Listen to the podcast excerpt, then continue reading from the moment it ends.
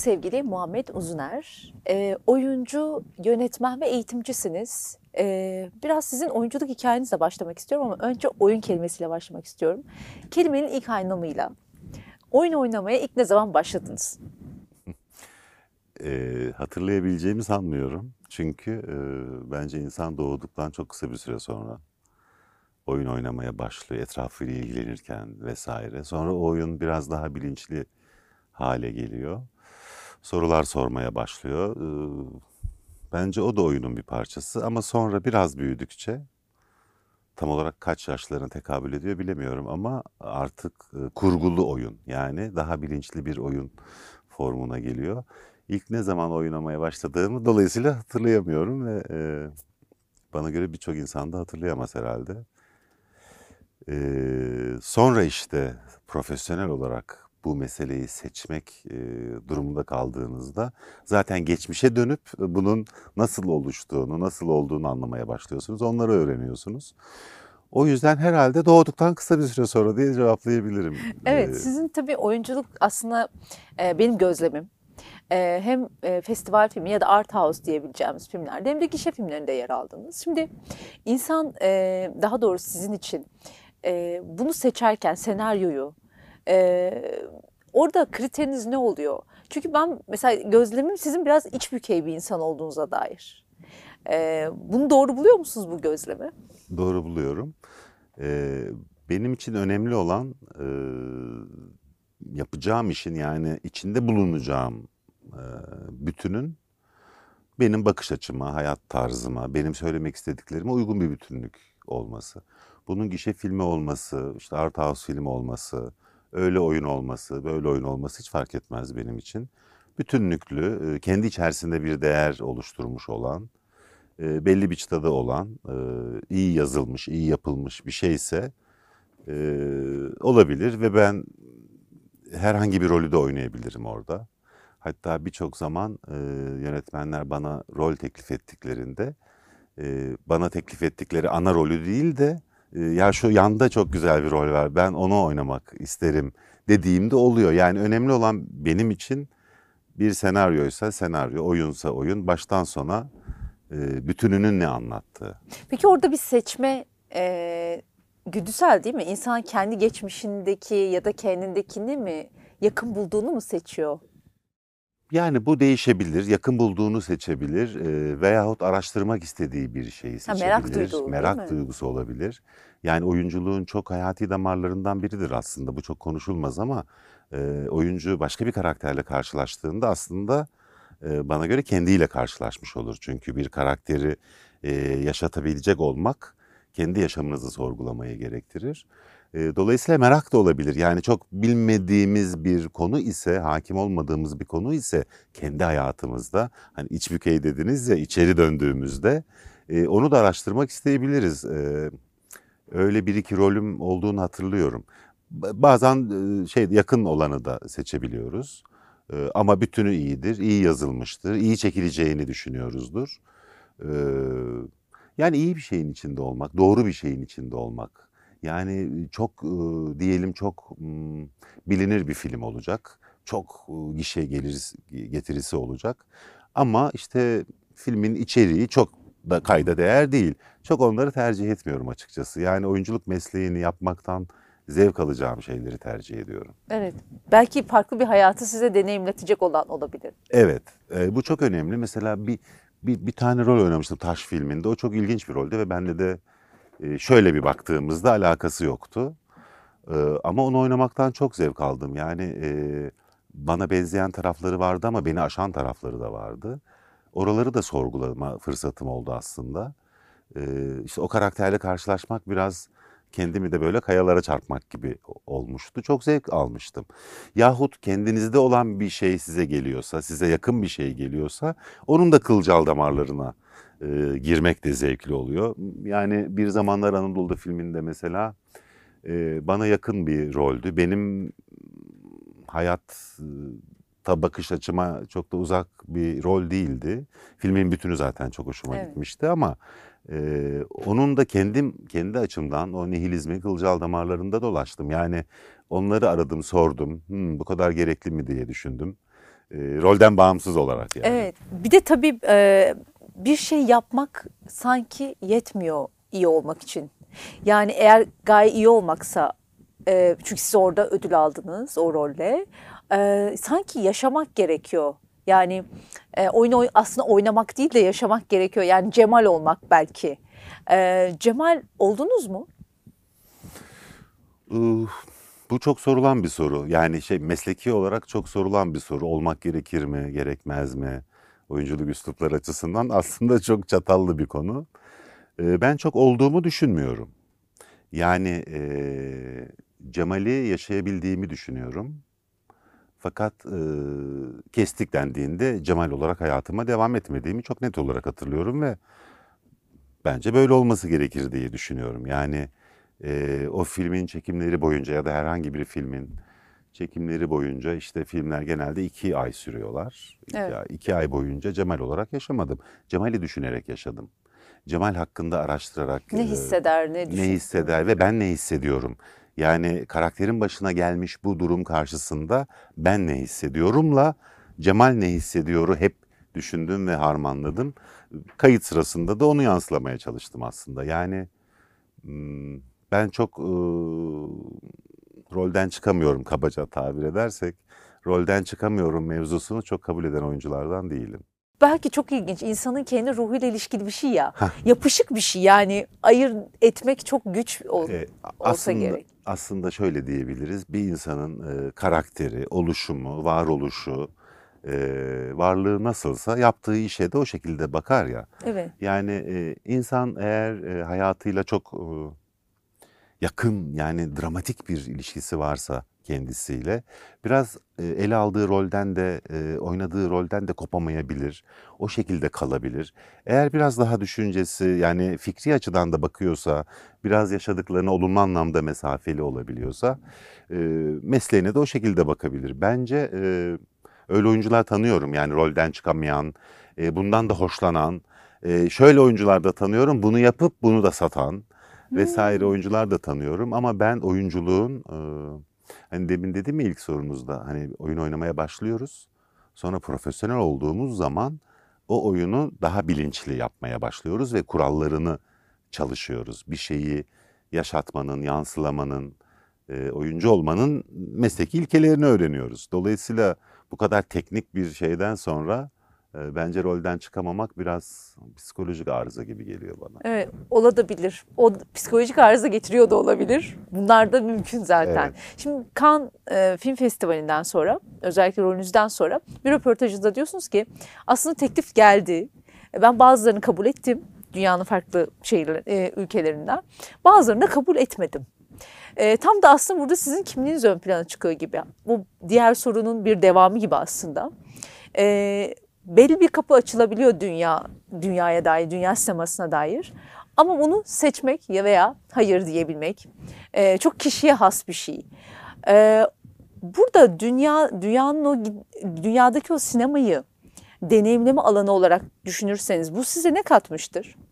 Yani bunu deneyimlemek, o rollerde yer almak. Yani şöyle oldu. e, Bir tane İngiliz bağımsız yapımını kabul ettim. E, Bayağı İngiliz e, prodüksiyonuydu ve küçük bir prodüksiyondu. E, Dünyayla da bir şey yoktu. Türkiye ile de hiç ilgisi yoktu. Ortak yapım falan da değildi.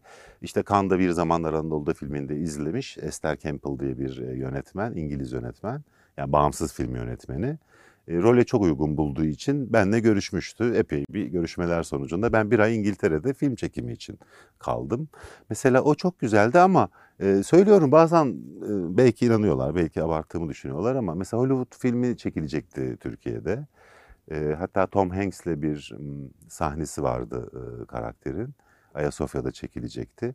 Ben sahneyi beğenmedim, rolü beğenmedim. Yani ben bunu oynayacağım da ne olacak dedim. Hiç uğraşmadan kabul etmedim. Yani benim çok umurumda değil e, orada burada oynamak. Ben en başta söylediğim benim kriterlerim hala geçerli. Bütünü, benim orada varoluş sebebim yahut etkim ne ise yani onlar olumlu bir şey ise e, yer almayı tercih edebilirim. Bu bir Tanzanya filmi de olabilir, Hollywood filmi de olabilir, Türkiye'deki bir film de olabilir. Evet orada da tam şunu soracaktım. Sizi hangi sinema e, ca- e, heyecanlandırır? Bence e, ne dediğini bilen her şey heyecanlandırır. E, ama özellikle e, bu bizim toplumumuzun içinde bulunduğu, hatta dünyanın diyelim, dünyanın içinde bulunduğu e, sosyolojik durumdan da ötürü toplumsal notaya basmayan şeyler beni çok ilgilendirmiyor artık. Yani özellikle e, sinemada bu çok var. E, bireyin sancıları, bireyin sıkıntıları, bireyin iç dünyasının çalkantıları. Bunlar çok kıymetli ama nereden kaynaklandığına ilişkin bir adres yoksa bana biraz boş geliyor. Eğer e, toplumsal bir e, zemine yerleştirilmiyorsa bu bireysel sancılar bana biraz boş geliyor. Çünkü toplumsal hayat önemli, kolektif hayat önemli. Bir toplumun bireyler inşa ediyor ama toplumun kendine ait bir tüzel kişiliği var. Toplumu da çok önemsemek lazım ve toplumsal e, ne derler aktivitelerin ya da toplumun dinamiklerini çok önemsemek lazım. Yani toplumu da biçimlendirmek lazım.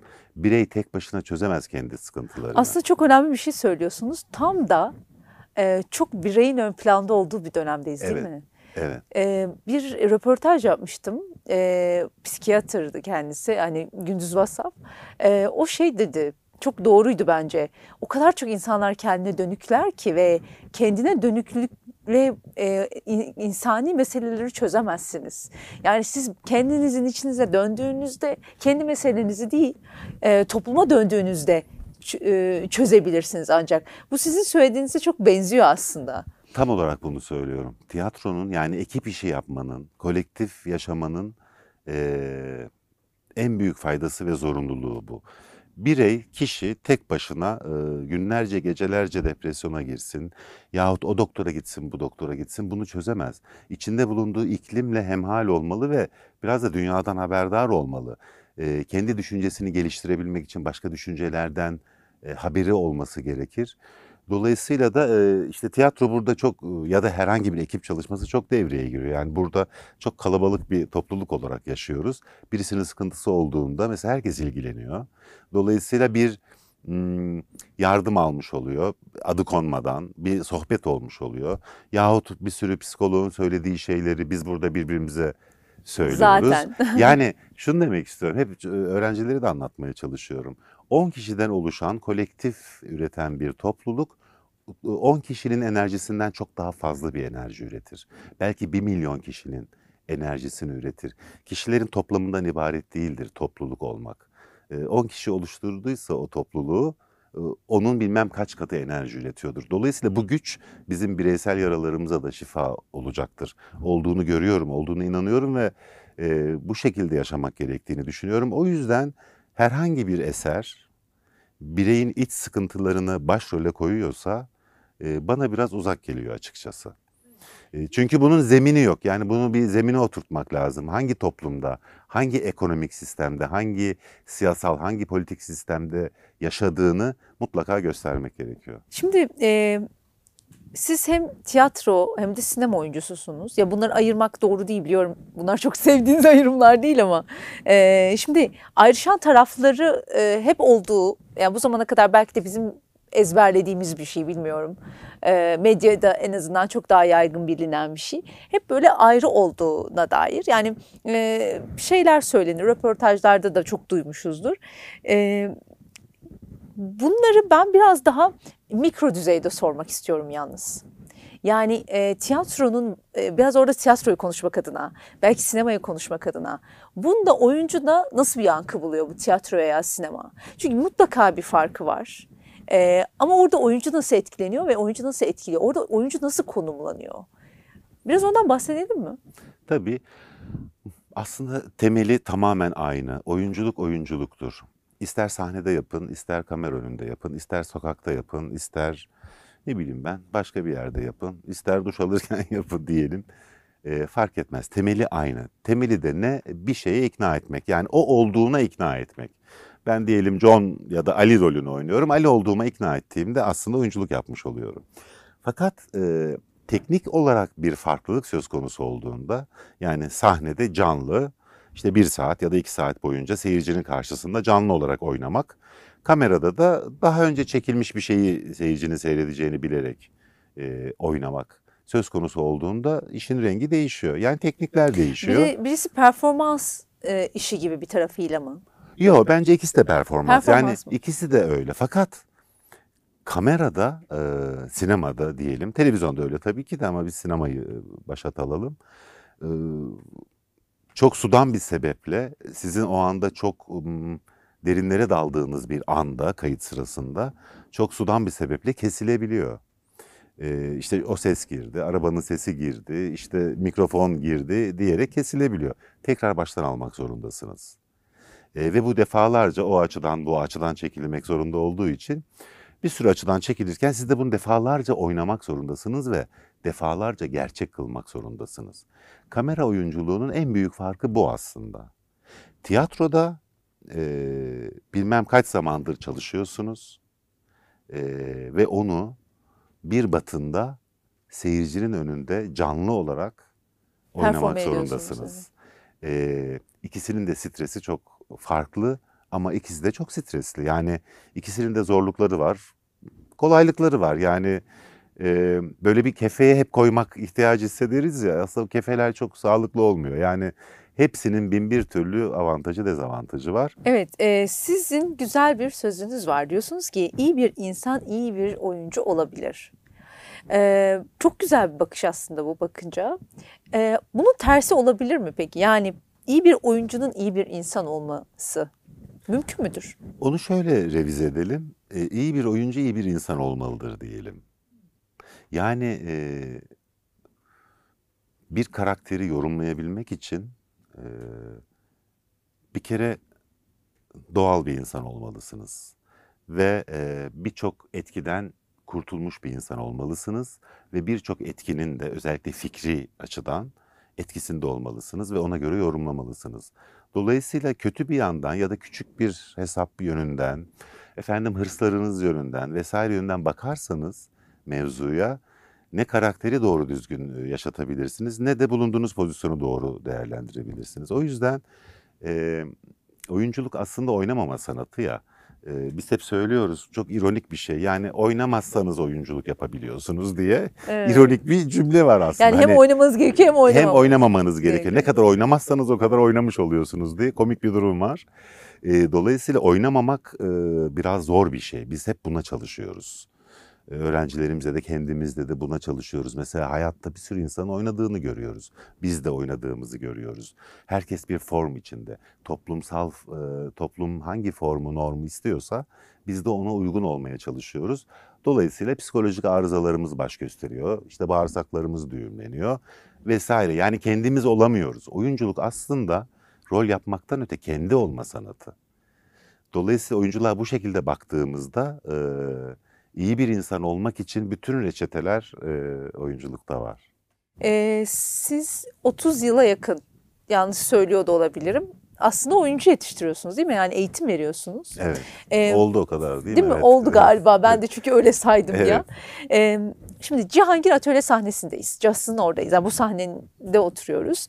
Ee, şimdi tabii e, burası sizin aslında eğitim mekanınız aynı zamanda ama okul da bir tarafıyla. Onların detaylarını da sizden dinlemek istiyorum. Ee, bugün birçok tiyatro okulu var. Birçok aslında e, Türk tiyatrosuna dair e, yetişmiş bu okullardan belki de yetişiyor kesinlikle. Ee, burada o buranın farkı e, ben biraz biliyorum ama sizden de dinlemek istiyorum tekrar.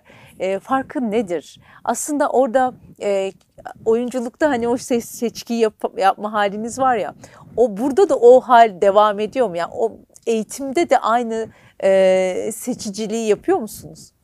Evet, bizim e, Gamze'nin de benim de e, şöyle bir düsturumuz var. Yani hayatın her alanında kendimiz olabilmek. Dolayısıyla oyunculuk için ne düşünüyorsak eğitim için de onu düşünüyoruz. Yaşamımız için, kişisel yaşamımız için de onu düşünüyoruz ve bir tutarlılık içerisinde insan e, ikileme düşebilir, çelişkiye düşebilir ama bunları kontrol altında tutup o tutarlılıkta yaşamaya devam etme çabasındayız. Dolayısıyla oyunculuk için deminden beri ne konuştuysak aslında e, burada da onu aktarmaya çalışıyoruz. Burası bir hem tiyatro hem okul hem bir yapı hem bir yaşam alanı aslında. Yani e, biliyorsunuz ortak alanımızı vesaire biliyorsunuz mutfak var, çay Evet. ocağı var. Evet. İşte orada uzun bir masa var, onun etrafında toplanılıyor. Kah sohbet ediliyor, kah tartışma oluyor, kah ders yapılıyor, kah yemek yeniyor. Bütün derslerden çıkanlar o ortak alana geliyor vesaire. Şunun için söylüyorum bunları. Derste ne söylüyorsak ortak alanda da yahut casın dışında da hani dışarıda da bir yere gittiğimizde aynı şeyleri devam ettirmeye çalışıyoruz ve o yüzden bu yapı e, yazılı olmayan kuralları olan bir e, yaşam merkezi aslında. Kolektif üretime dayalı, kolektif hayata dayalı ve e, birbirini sorgulayan insanların olduğu bir yapı diyebiliriz. Dolayısıyla da eğitimde de aynı şeyi yapıyoruz. Yani sorgulamayan oyuncu, sorgulamayan öğrenci istemiyoruz. Ee, hocasını eleştiremeyen bir öğrenci profili istemiyoruz.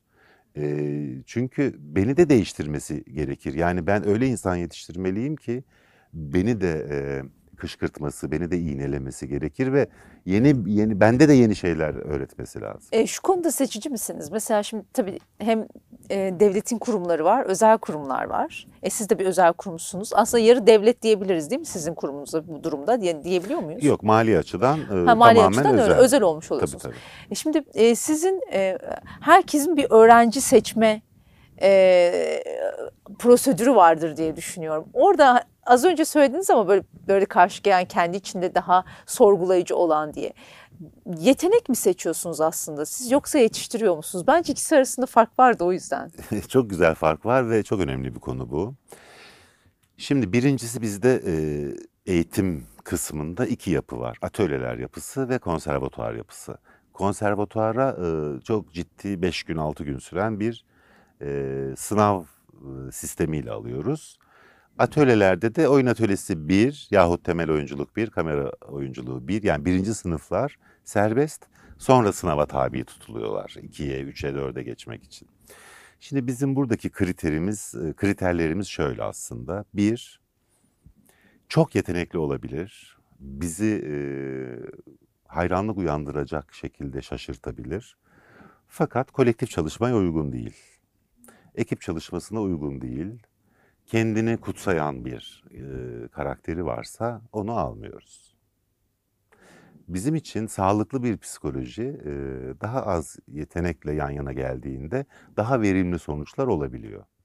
E, ve o çok yetenekli olandan da daha verimli sonuçlar olabiliyor. Çünkü ne yaptığını biliyor Bu durumda şunu demek çok mümkün. E, yetenek geliştirilebilen bir şey. kesinlikle. Ama diğer e, sanki özellik biraz fıtri, biraz meşrep e, anladığım. E, şimdi sınavda 3 yıl, 5 yıl, 4 yıl eğitim veriyoruz burada. Eğer kendisi de devam etmek isterse. Sınavda e, sınavdaki halini e, dikkate almak zorundasınız. Ama öyle bir sınav yapıyoruz ki biraz e, böyle kılcal damarlarına girmeye geri- çalışıyoruz çocukların. oluyor değil mi? Evet. E, orada da potansiyeli anlıyoruz. Aslında çaresizlikten mi böyle yapıyor? Zor durumda olduğu için mi böyle yapıyor? Bu sınavı kazanabilmek için mi böyle yapıyor? Yoksa gerçekten mi böyle? Onları biraz araştırmaya çalışıyoruz. E, şöyle söyleyebilirim. hmm, Parça oynuyorlar. Biz de zorunlu parça veriyoruz. Onları da oynuyorlar ama bizim sınavımızın genel haritasına, coğrafyasına bakıldığında 5-6 gün süren bunlar yarısını kaplıyor. Diğer yarısı daha çok psikolojiyle, karakterle, hayatın içinde dünyada nasıl var olduğuyla ilgili kısımları soruşturarak geçiyor biraz. Biraz kafalarını yakıyoruz. Kendilerini e, tutundukları bütün her şeyden hmm, serbest uzayda serbest kalacak şekle getirene kadar bazen yıpratıp o andaki nötr halindeki halini görmeye çalışıyoruz. O anlar bizim için değerli anlar. Orada biraz anlı- anlamaya çalışıyoruz tabii ki.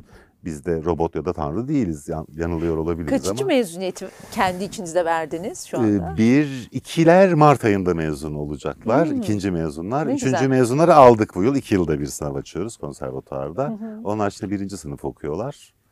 Ee, Üç yıl sonra bir aksilik olmazsa mezun olacaklar. Mezun olacaklar. Şimdi Evet. e, devlet tiyatroları var, özel tiyatrolar var. E, şimdi ben işin kültür sanat e, haberciliği kısmında biraz olduğum için gözlem yaptığımda gerçekten son dönemde e, belki hani o istenilen seviyede olmasa bile e, çok farklı oyunların sahnelendiğini görüyoruz. E, ama e, hani hem tarz olarak olabilir hem kendi e, Türkiye'deki o ekol olarak olabilir. Bir değişim, bir fark. Belki izleyiciye dair de yani tiyatro izleyicisine dair de bir analiz olabilir bu. Ama ben daha çok aslında üretilen eser ve sahnelenen eserler eserlerin kimliğiyle ilgili sormak istiyorum. Nasıl bir gözleminiz var? Yani şöyle, e, şimdi ülke ne halde ise, toplum ne halde ise e, siyasal, ekonomik, politik, ahlaki ne dersek diyelim, e, o topluma ait olan bütün üretimlerde biraz o halde oluyor. Kişisel e, istisnalar daha doğrusu hariç. Tiyatro tabii daha toplumsal bir şey olduğu için ve ekiple yapıldığı için. e, bir kere kurum tiyatroları var dediğiniz gibi. Kurum tiyatroları başlaması başladıysa öyle gidiyorlar. Kurum tiyatroları açıkçası e, biraz araştırmaya da çok meyilli değil.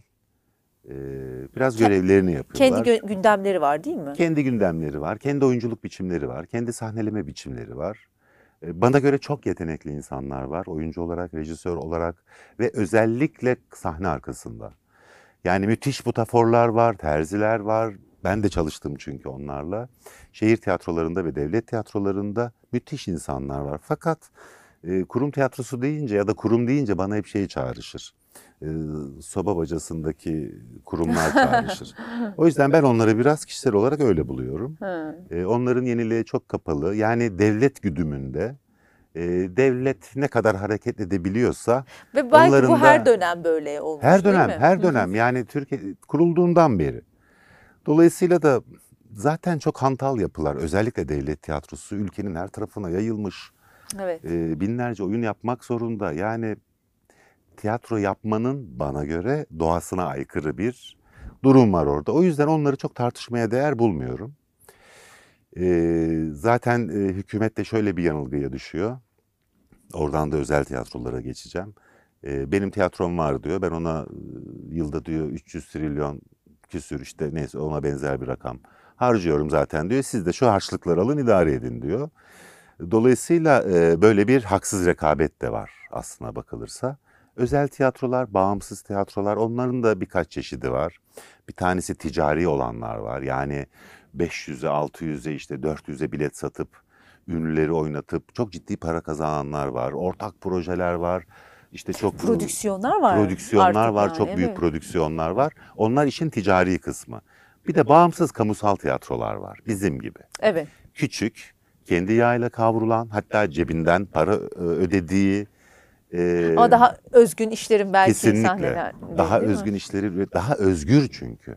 Evet. Özgür olduğu için daha özgün işler üretebildiği e, tiyatrolar var. Onlar da aslında seyircinin desteğine çok muhtaç.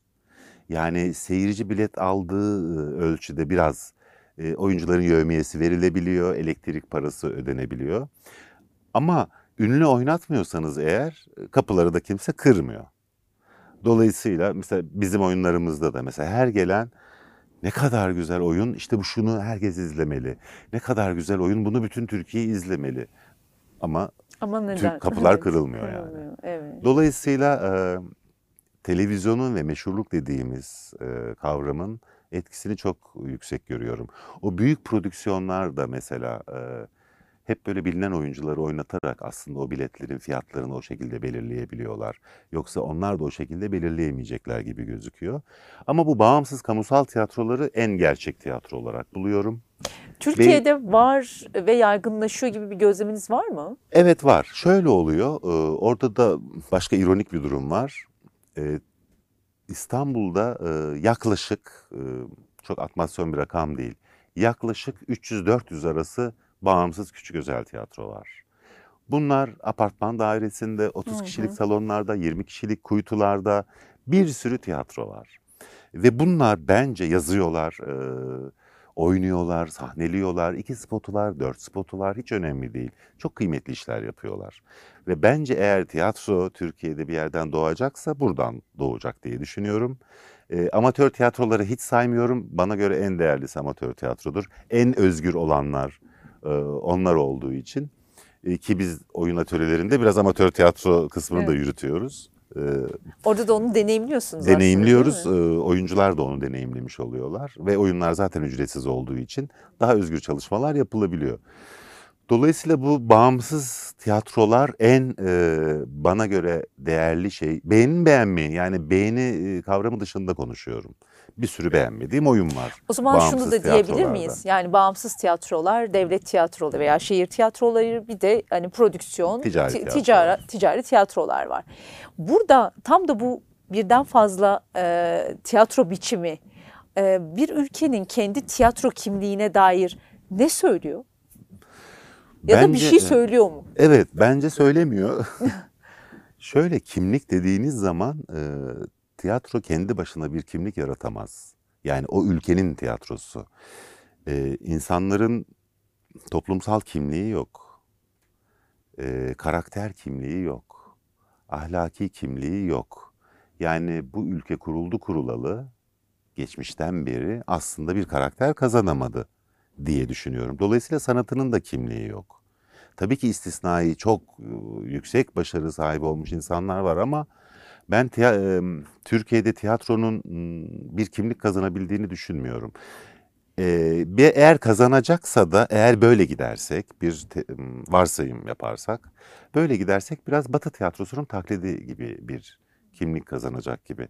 Oysa ben aldığım eğitim gereği, ailemin yapısı gereği, tiyatro ile ilgilenmeye başladıktan sonraki yönelişim gereği e, Anadolu'nun bu işler için çok çok daha zengin olduğunu düşünüyorum.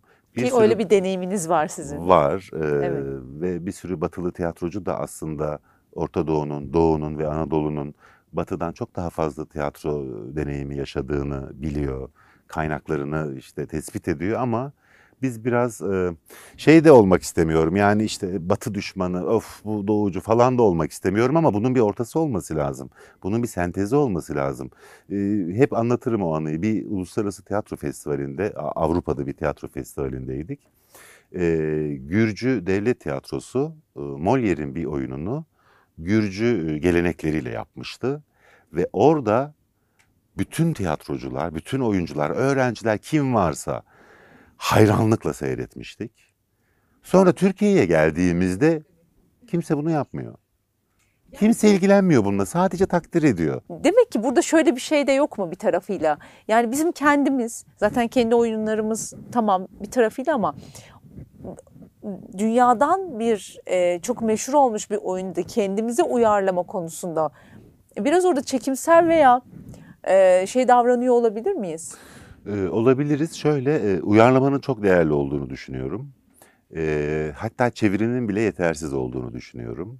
Her zaman söylenir. Çeviride yüzde 25 zaten kaybolur Evet. orijinal e, metin diye. Azalır. E, azalır ve dolayısıyla bence kültürel uyarlama gerekir. Çok Ee, güzel bu. Keşke e, bütün oyunlar Hamlet de dahil e, keşke uyarlanabilse ve doğru düzgün uyarlanabilse. Yani ben yaptım oldu şeklinde değil de e, oradaki metnin orijinalindeki kültürel kodlarla e, bizdeki toplumsal kültürel kodları iyice sosyolojik olarak e, analiz edip ona göre bir uyarlama olabilse çok daha iyi olur. Çünkü seyirci çok daha yakın hissediyor o zaman kendisini. E, Diğerleri yapılmasın demiyorum. Her çeşit şey yapılabilir. Güzel ve doğru yapıldıktan sonra her türlü tiyatro yapılmalı. Ama ben uyarlamanın e, çok önemli olduğunu düşünüyorum. Hatta şöyle bir örnek var. E, İtalyan yazar Carlo Goldoni, e, Commedia dell'arte geleneğinden İki Efendinin Uşağı diye bir oyunu Evet. var. Müthiş bir oyun, müthiş bir kurgusu var. Yani kurguda hiçbir boşluk yok, e, dolantısı çok harika. Ben bir grupla yapacaktım o oyunu. Okuduk oyunu. İşte hocam falan yani ben de çok ısınmış değilim oyuna. Ee, nasıl yapsak, hani nasıl sahnelesek falan diye uğraşırken e, Kıvanç Kılınç şu anda bizde hoca. e, aynı zamanda Gamze'nin kardeşi. E, Kıvanç'a uyarlar mısın dedik. Bu oyunu bizim kültürümüze uyarlar mısın dedik ve Kıvanç oturdu 19. yüzyıl İstanbul'una, İstanbul Edirne hattına uyarladı O uyarlamayı ben aynı gruba getirdim. Aynı oyuncu grubuna getirdim. Büyük bir heyecan doğdu, enerji açığa çıktı. Hocam bu çok güzel dediler vesaire dediler ve biz çalıştık ve çıkardık oyunu. Ne güzel olmuş. Ee, şunu demek istiyorum. İlla bir şeyin e, bizim kültürümüze ait olması gerekmiyor beğenmek ve değerlendirmek için. Batıdaki bir kültürü, uzak doğudaki bir kültürü mutlaka ki. ele almamız gerekir Tabii ama ki. Genel olarak biraz e, çeviridense e, uyarlamaktan yanayım. Evet, çeviri çok temas etmiyor sanki. Çok temas etmiyor. İşte şiir bu konudaki en büyük e, handikap. Şiiri Evet. çeviremiyoruz. Uyarlama deseniz hiç olmaz. Olmaz. E, o dili de öğrenmek yani Evet. mümkün değil e, birçok zaman. Dolayısıyla e, şiirde en acısını şiirde yaşıyoruz aslında. Evet. Şimdi tabii e, oyunculuktan bahsettim. E, sizin aslında okulunuzdan, e, eşinizle birlikte kurduğunuz okulunuzdan bahsettim. Ama bir de tabii ki e, bunun sürekliliği ve devamlılığı var. Bir de e, ki öyle insanlarsınız bence. E, bir gaye, e, bir hedef var orada. E, bu, bu böyle kendi içinde öğrenciler yetiştirerek veya oyuncular yetiştirerek böyle devam et, etmesini mi arzu ediyorsunuz bundan sonrası için? Yoksa böyle tamam bu böyle burada zaten bir nehir gibi akıyor. Ama aslında Türkiye'de de şöyle bir imkan olsa da yapalım dediğiniz şeyler var mı? Biraz bir hayallerden bahsedelim diyorum da o yüzden.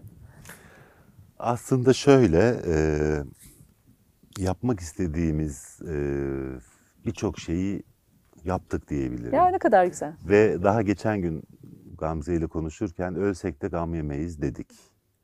Tabii bu bunun daha ötesini düşünmediğimiz anlamına gelmiyor.